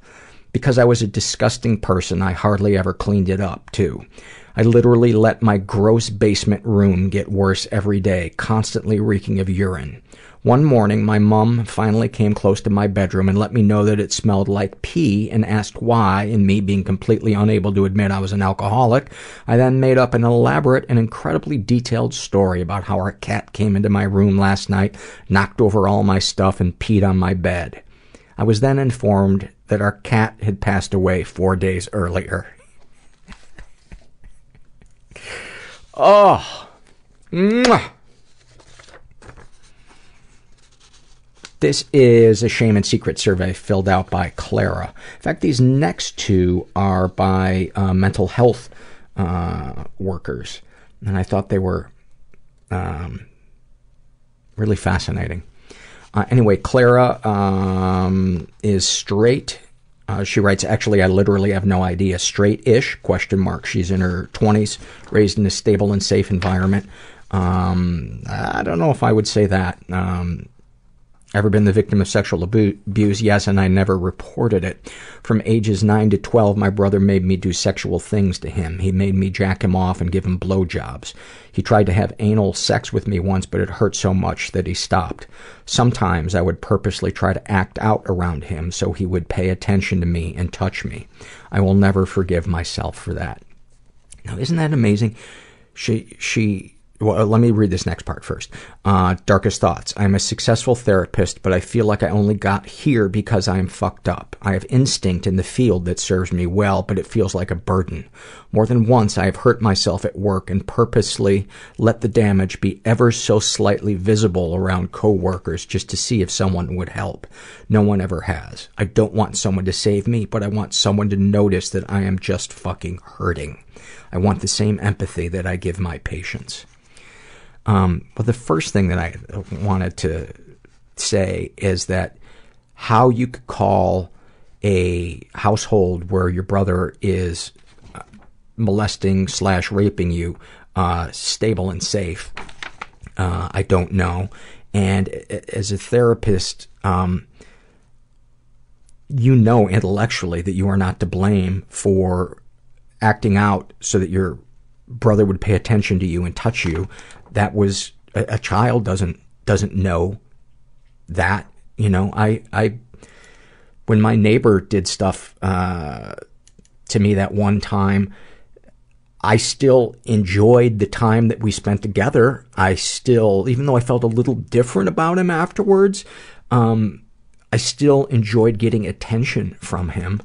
You know he was an older kid and um there, there, you, you know, you write, I will never forgive myself for that. There is nothing, there is nothing to forgive.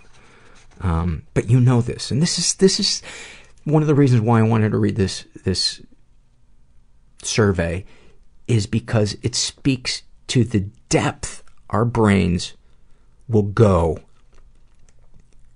to try to put the blame on, on us. And we can know it intellectually, but there's it's like there's this membrane that can only be broken by sharing it deeply and personally with other people who really get it. That's that's been the only thing for me that has allowed me to understand it on an emotional level and to forgive myself, um, and not blame myself for the being taken advantage of. Um, all right, continuing. Uh, darkest secrets. I tried to hang myself last week. I've been excessively researching suicide methods lately. Um, sexual fantasies most powerful to you. I'm pretty boring, but I love watching cream pie porn with couples. It just seems like such a normal sexual thing for a couple, and I've never experienced that kind of intimacy. Um, and I forget what cream pie is. Uh, I'm sure somebody will email me and, and remind me what it is. I know it has to do something with uh, with jizz, uh, with jizz and a crust. Uh, oh, that sounds disgusting. What, if anything, would you like to say to someone you haven't been able to? To my neighbor that I played, quote, doctor with. I know we were both acting out, and something probably happened to you, too. But that doesn't make it okay. I am disgusted that I was a perpetrator, too. You're a therapist. Why are you blaming yourself for things that you did as a kid? Uh, have you shared these things with others? I've shared very little with my own therapist. I'm working on trust. How do you feel after writing these things down? I feel sick. I feel like a monster. Is there anything you'd like to share with someone who shares your thoughts or experiences?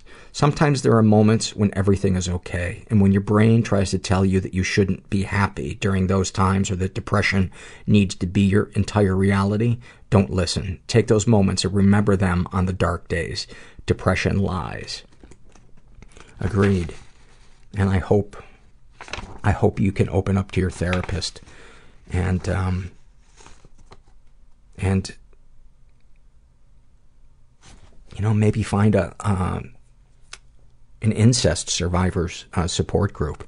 I mean, I can't believe I'm saying this to um, a therapist because I'm just a fucking jackass trying to do the best he can, but this just speaks to how hard it is for us to take our own our own advice because we think we're different, that we should be able to get over it and not feel the way we do. And this is, um, I think this is the other one. Yes, uh, this is the other uh, mental health worker. She calls herself Questionable Choices, and she is uh, in her 20s. She's bisexual. She was raised in a stable and safe environment. Um, she was the victim of sexual abuse. Uh, I was sexually assaulted by someone in my friend group at age 17. I developed PTSD, which was successfully treated through therapy. This really shifted me as a person, and I chose to study psych- psychology in college, get my master's in social work, and help others to heal from trauma. She's never been physically or emotionally abused. Any positive experiences with your abusers? Interesting question. I still see my abuser at an annual Christmas party. It's as if he goes out of his way to be kind to me. I know he regretted what he did because he sent me an apology message the morning after he took advantage of me. Darkest thoughts. That my personal struggles are actually what makes me an excellent clinician. If I ever cease to struggle, will my empathy and connectedness decrease? I can't imagine it would because I think it's once it's there, it's there. It's it's like playing a musical instrument. That that that muscle memory is uh, is there. That's that's my take. Darkest secrets. I have a sugar daddy that only one of my very best friends knows about. We connected online and have been getting together about twice per month for almost a year now. He is older, very rich, and his wife passed away from cancer. I would guess that he is about 60, and I am 26. I initially started browsing because I was taking an overload of classes in my last semester of my Master's of Social Work program and couldn't take out enough student loans to cover the extra credits. We met for sushi, got along great, and he gave me $100. Now he visits a couple of times per month and we typically share a bottle of wine, good conversation, and intimacy, and he leaves me $750. I know this is illegal, but I can't help but feel that it is an appropriate way for both of us to have our needs met. We have always had excellent communication, and I have never been asked to do anything I'm remotely uncomfortable with.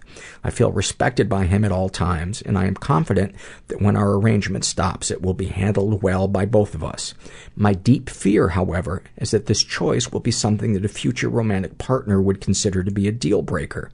I like to be absolutely honest with anyone that I date and worry that I will not find someone that I love, uh, that will be okay with this chapter of my past. I think I'm a very self-aware person and constantly reflect on my own emotions, but I worry about how another would react to this secret. I guess you could say internally I don't feel shame about this, but I worry that makes me unlovable. Wow, that is deep. That is deep. And thank you for that uh, incredible honesty. And, um, you know, I have the feeling from the, from the type of person that I get from you reading this is that you, the kind of person that you would connect with would just naturally be the type of person that would understand that chapter of your life. You know, that, that it would, it wouldn't, do do you guys understand what I'm saying? That it's the type of person that would would judge you for that, um, already probably wouldn't be the type of person that you would want to spend your life with. And that's that's my take. Um, sexual fantasy is most powerful to you. I've been lucky to have partners that allow me to explore my desire for control and light BDSM. Have you shared these things with others? Um, it felt very liberating Uh, and as if it brought us closer. How do you feel after writing these things down? It feels nice to have confessed what I consider my deepest secret at the moment. It also seems to have sped my mind up.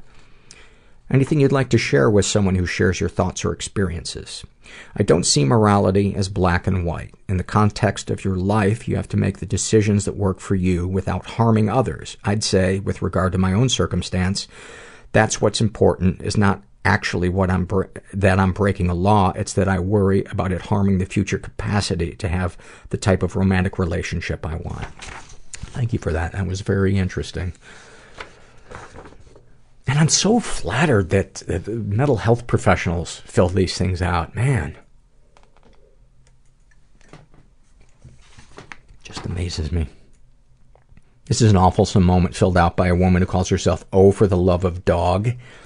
And she writes, So I have a Bernese mountain dog named Sherlock. He's super cute and huge. If you don't know what one looks like, I recommend you look them up.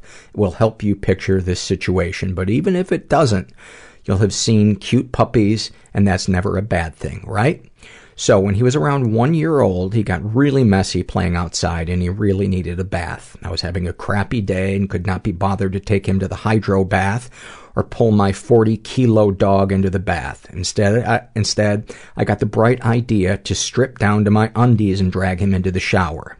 I got the shampoo and, uh, and lathered him up because he was rolling around in the dirt. There was a lot on his belly. And since I used to be a dog groomer, the fact that there was some clinging to the fine hairs on his penis and balls didn't really bother me. I did, however, totally space out while rubbing his belly, with him standing facing me, and cleaning off the gunk. Now, Sherlock's Sherlock isn't desexed, and for an XL breed, he would have been the equivalent of a teenager. So he got more than a little excited by all the attention without me really noticing in my spaced out state. And as I'm trying to work the annoying sandy mud, he blows his load all up my arm.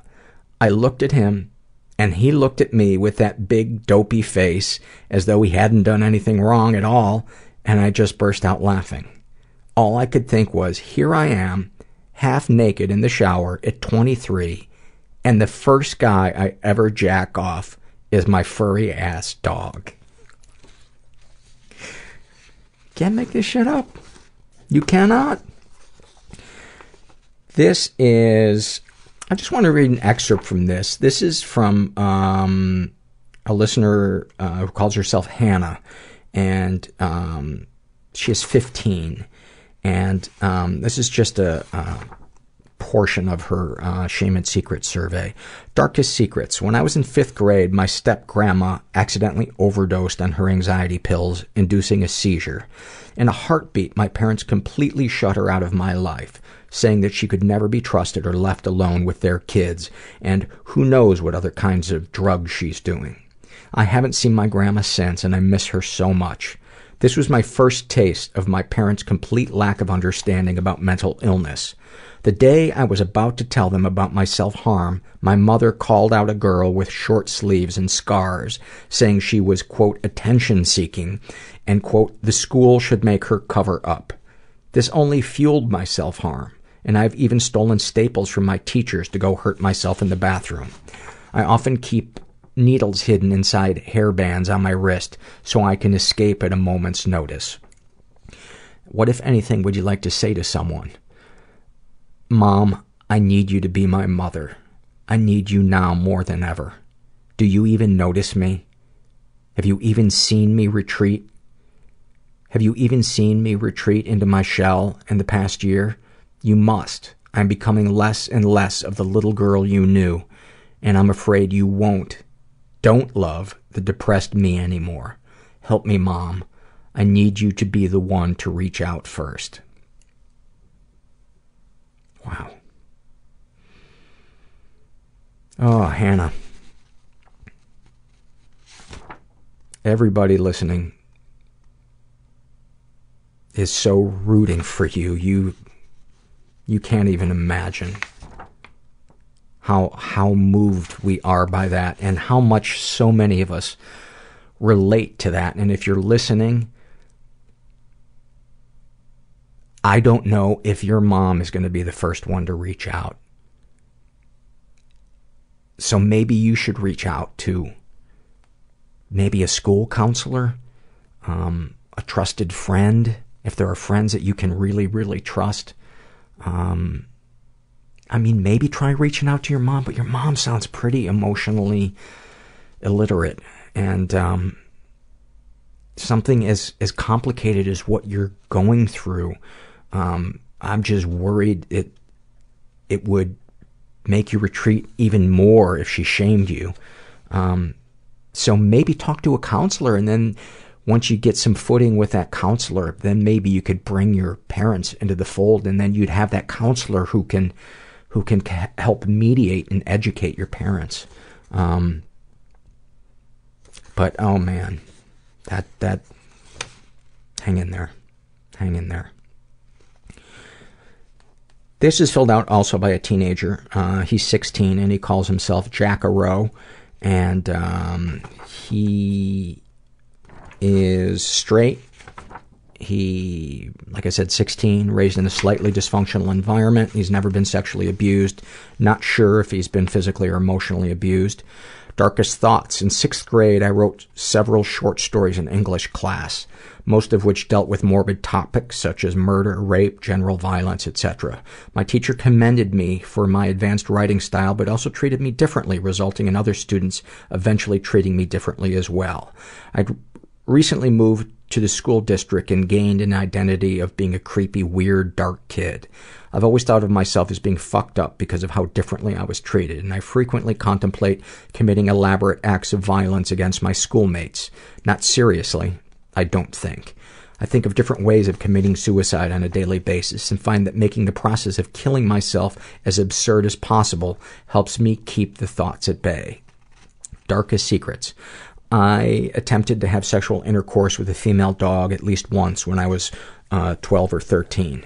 I'm so disgusted with myself just thinking about it. I also took voyeuristic videos of women in bathrooms when I was around that same age by setting up a camera under the sink facing the toilet. It's so fucked up. I have no idea what I was thinking. I'm more disgusted by it now than you are, believe me.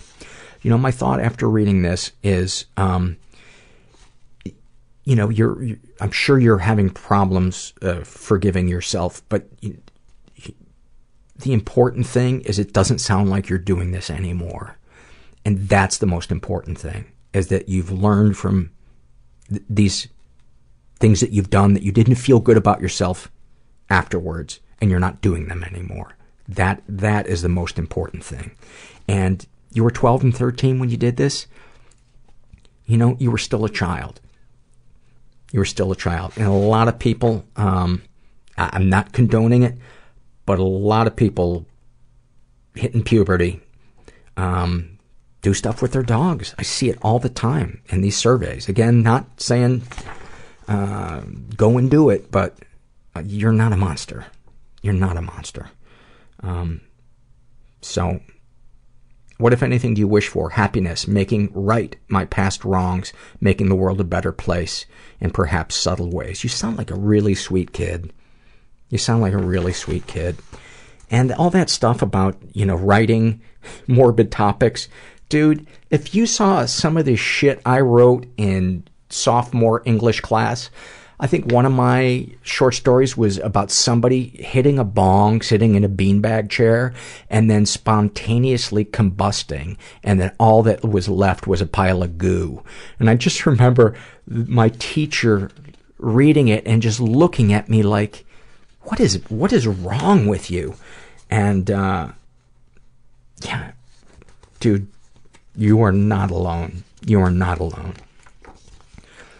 Um, this is a shame and secret survey filled out by a guy who calls himself Stallman, and um, he is gay. He's in his twenties. He was raised in a pretty dysfunctional environment.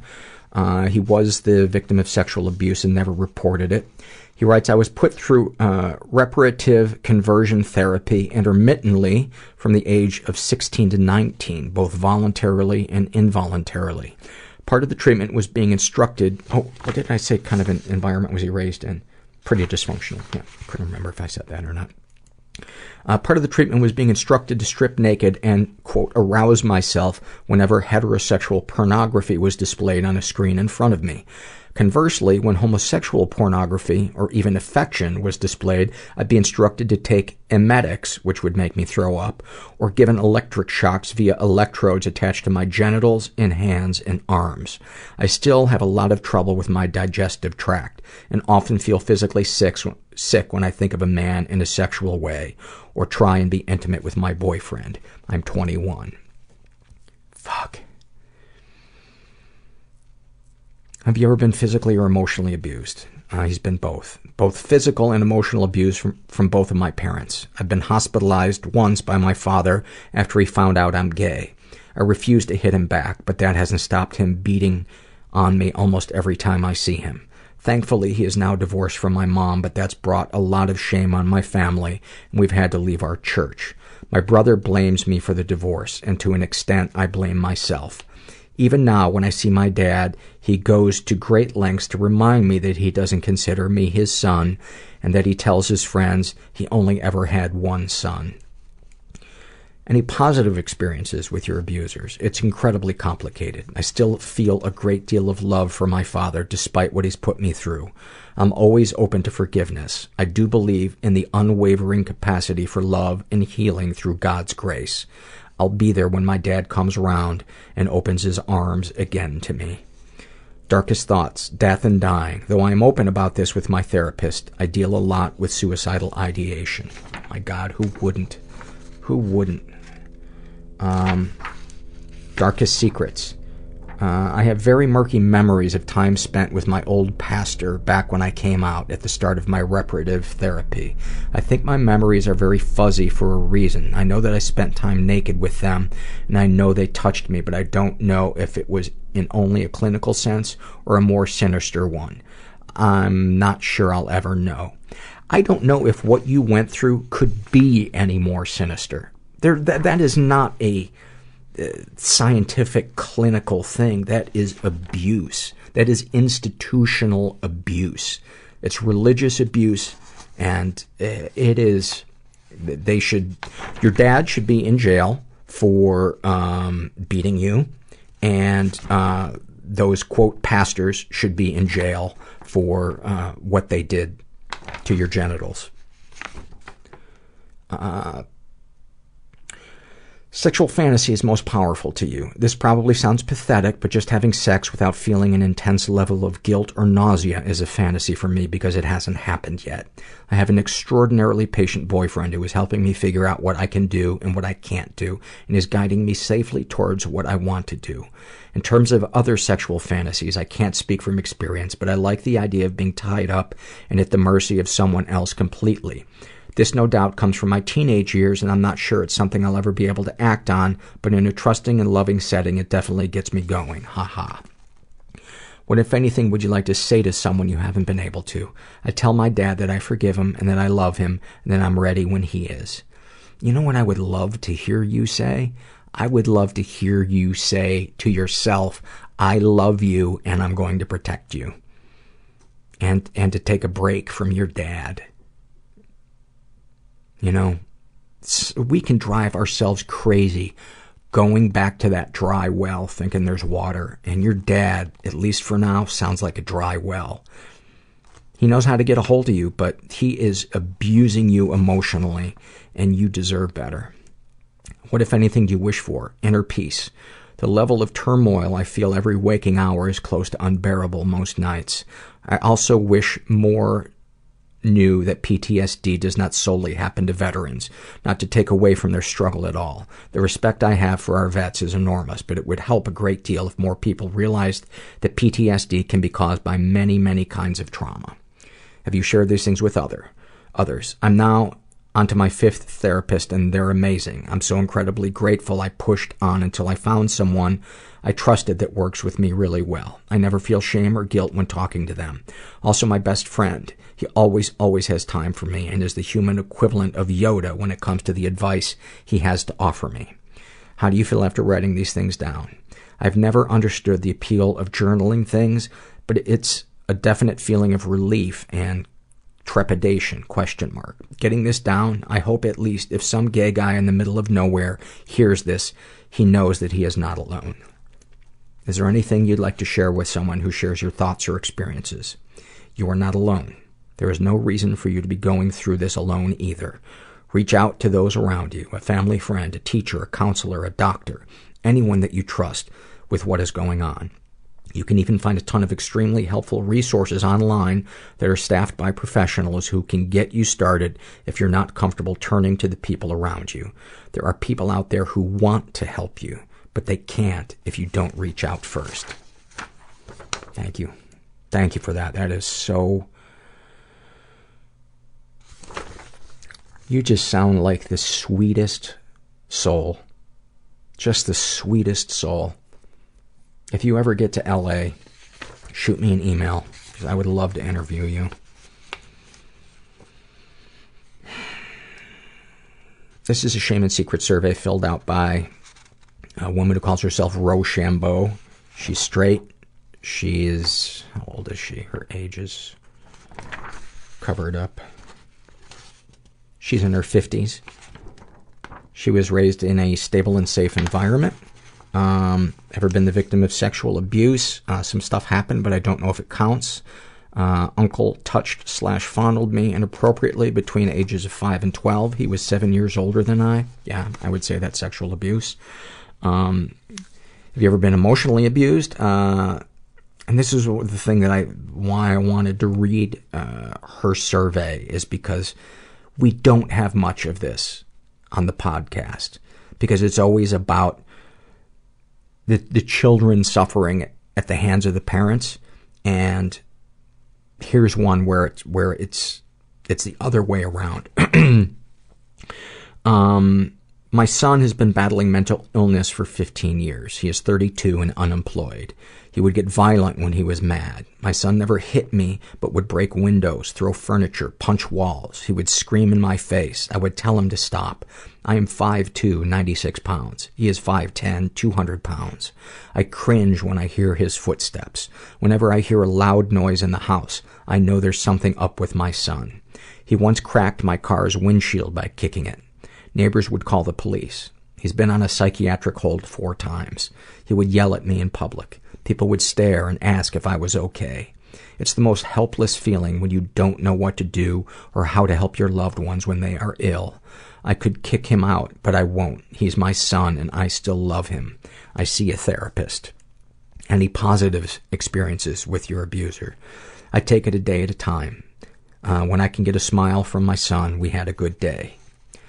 Uh, deepest, darkest thoughts. Uh, I have a secret death wish. The sooner I die, the sooner I'll have freedom. I won't act on this. My two dogs would be lost without me. Darkest secrets. I wish I wasn't a mom. Being a mom is the most thankless job in the universe. I never got a turn. I sacrifice and continue to make sacrifices. I gave them everything. I am basically drained. Um, what, if anything, would you like to say to someone you haven't been able to? Oh, and she has no sexual fantasies. Uh, what, if anything, would you like to say to someone you haven't been able to? My husband, I feel resentful for giving up my dream for him. Um, what, if anything, do you wish for? Not being a mom. Have you shared these things with others? Yes, I told my kids not to have kids, but if they did, to make sure their partner was a solid, responsible person. It's hard being a single parent. How do you feel after writing these things down? It feels good. Is there anything you'd like to share with someone who shares your thoughts or experiences? There will be good days and bad days. Being kind to others helps me be kind to my mentally, mentally ill son. And I hope that you're finding, I don't know what it's like with your schedule, but finding something to recharge your battery. You know? It's so important. It's so important. And I'm sorry you and your, your son are struggling. That sounds really, really fucking overwhelming. Um, this is this is a, a, sh- a, struggle in a sentence filled out by a woman who calls herself i don't like my name. And um, I don't know what uh, you would call this because she doesn't give it a name. Um, but in the snapshot from her life, she writes, um, I do not associate with the characteristics I've been born with. My name, my hair color, the shade of my skin, size of my boobs, my sexuality, my voice, my talents, my abilities, and family. I feel like I'm trapped. Even though there is nothing particularly wrong with me, people have always been telling me how very talented I am, how good looking I am, how very well I'm doing in life, or in other words, I must be satisfied. Since I started changing these things, to meet my inner sense of what I feel like, people tell me they don't recognize me anymore, that our relationships have gotten worse. But in reality, I've begun to feel so much better, so much more free in myself. I guess they never realized the struggles I live with, never took my words seriously. I'm currently considering changing my name. I fear if anyone will ever understand. I, I fear if anyone will ever understand. I fear that I'm not getting something that everyone, everybody else sees in me and in life. I'm not okay, and these changes won't magically make everything fine, but they would take some of my discomfort away. When I'm not in mania phase, I yell at my body to spit my soul out, to let it go, free it from these genes and society. When I'm in mania, I'm too busy focusing on the discomfort. That was, um, that was fascinating. I wonder what that would, uh, what that would be called. I don't know, but thank you for that. Maybe it doesn't have a name.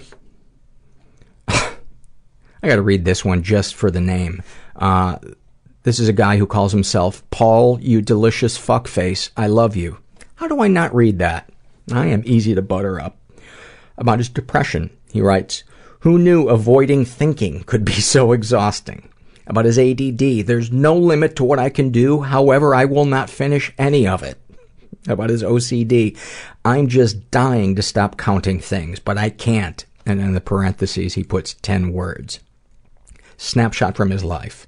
I'm on meds for OCD uh, now, so this is an old story. I'm so glad I don't have to do this anymore, and I strongly encourage anyone with OCD to see a doctor and be open to the idea of meds and or therapy. Christmas time, going to the grocery store. 68 tiles in the concrete walkway between me and the door. Already walked past 22 tiles. The guy in the Santa suit asking for money has rung his bell 17 times since I got out of the car. With great focus, I am managing not to walk to the beat of the sappy Christmas music playing over the speakers. I don't get comfort from counting. I simply have no choice. That's great. Fantastic. Fantastic. Struggle in a Sentence by a guy who calls himself Red's Not My Color. About his depression. Chronic unipolar depression. Moderate. I just want to be as happy as I imagine everyone else would be if I died. That is fantastic. About his anxiety. Oh no, what if I get sad one day? Now I'm sad, I'm gonna be sad about his OCD. Shit, my foot touched the inside of my underwear. I guess I have to throw them away now. Need to put on a clean pair so I can go over and have unprotected anal sex with my partner.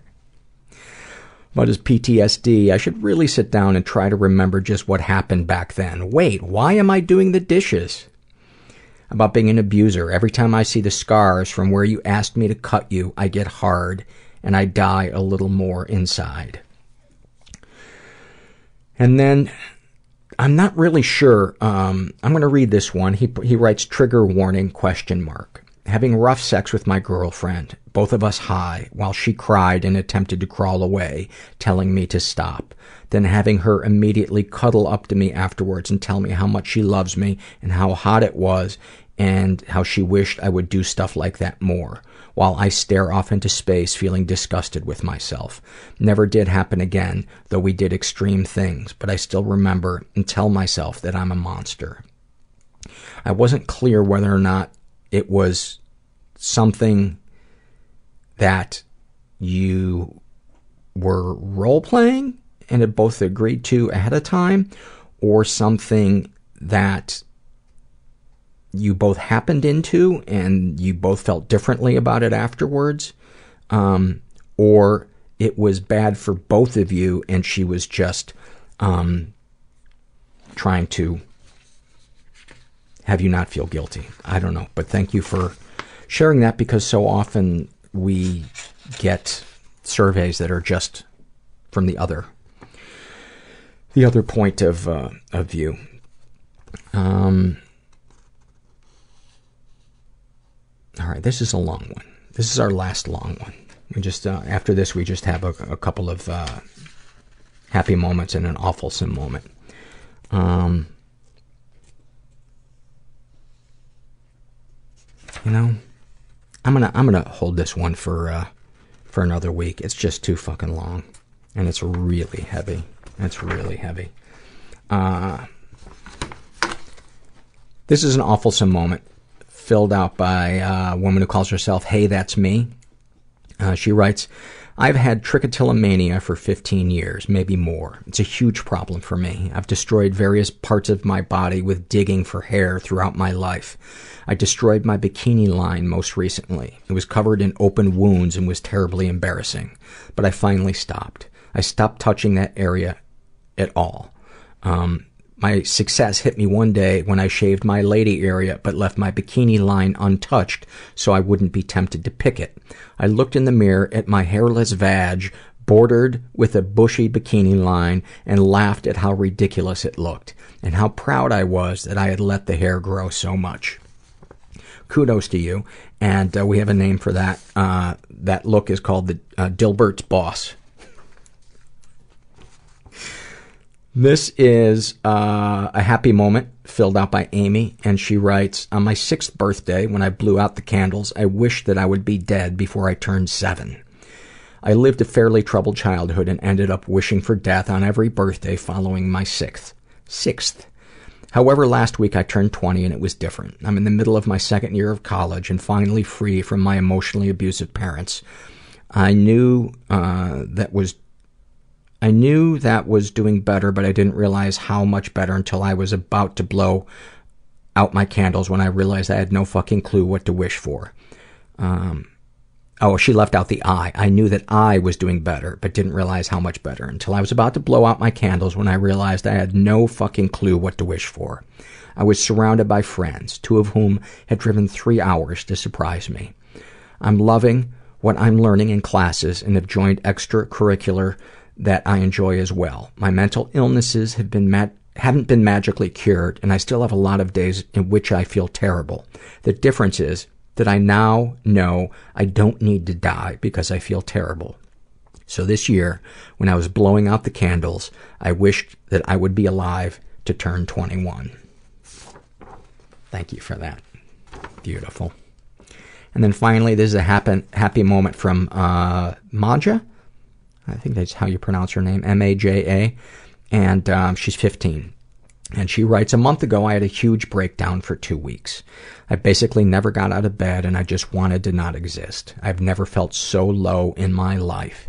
I didn't feel anything. I asked my mom, dad, friends, therapist for help because I didn't know what to do and I was scared. I was scared I was going to kill myself and they told me to get over it. My older sister, who I've never really been super close with, asked me if she could come over, and at first I said no because I didn't want her to see me like this. Uh, not showered in two days, my room covered in trash and food and looking like a zombie, but I said yes anyway. When she came to my house, she just hugged me and told me that everything was going to be alright. I was really surprised, and it felt pretty awkward because we had not hugged for probably five years. I talked to her for a bit, and she made hot chocolate for me. Then we cleaned my room together, and even though I was still not feeling the best, she took care of me and slept next to me, holding me. The next day, we went for a walk, and I cooked my favorite meal. I don't think I've ever felt so loved and understood. Now she meets me at least three times a week just to see if I'm okay and hugs me. Wow, that is so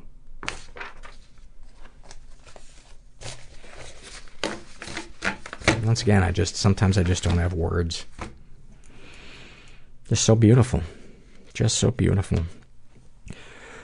Well, if you're out there and you're struggling, I, I hope you heard something tonight that uh, clicked or made you feel a little less alone, made you laugh maybe. Man, that's the thing. That that is like one of the first things to go when my depression is bad. Is I just like I don't even consider putting a comedy on because it's like what it what is the point? It's just going to remind me even more how horrible my depression is. Um, but uh, I was watching Borat the other night. Fuck, that movie is so funny. It is so funny. Um, anyway, back to you enough about us. More, more, back to you, the listener. Um, I, I hope, I hope you have a good day tomorrow. I hope you have good sleep tonight. I know a lot of you listen, uh, while you're in bed, um, your headphones on. Um, I just hope you remember that you're not alone and, um, that there's hope out there if you're ready to get out, uh, get out of your comfort zone and ask for help. I know it's scary, but um, you can do it. Christ, if I can do it, anybody can do it. And I'm so glad I did. Because there's so much beauty in the world. Even when I'm depressed, I can still see beauty sometimes. Um, so, yeah, just hang in there. And thanks for listening. Everybody I know is bizarrely beautifully Everybody fucked up I in some know weird is way. bizarrely beautifully Everybody fucked up in some know weird way. Bizarrely beautifully fucked up in some weird way.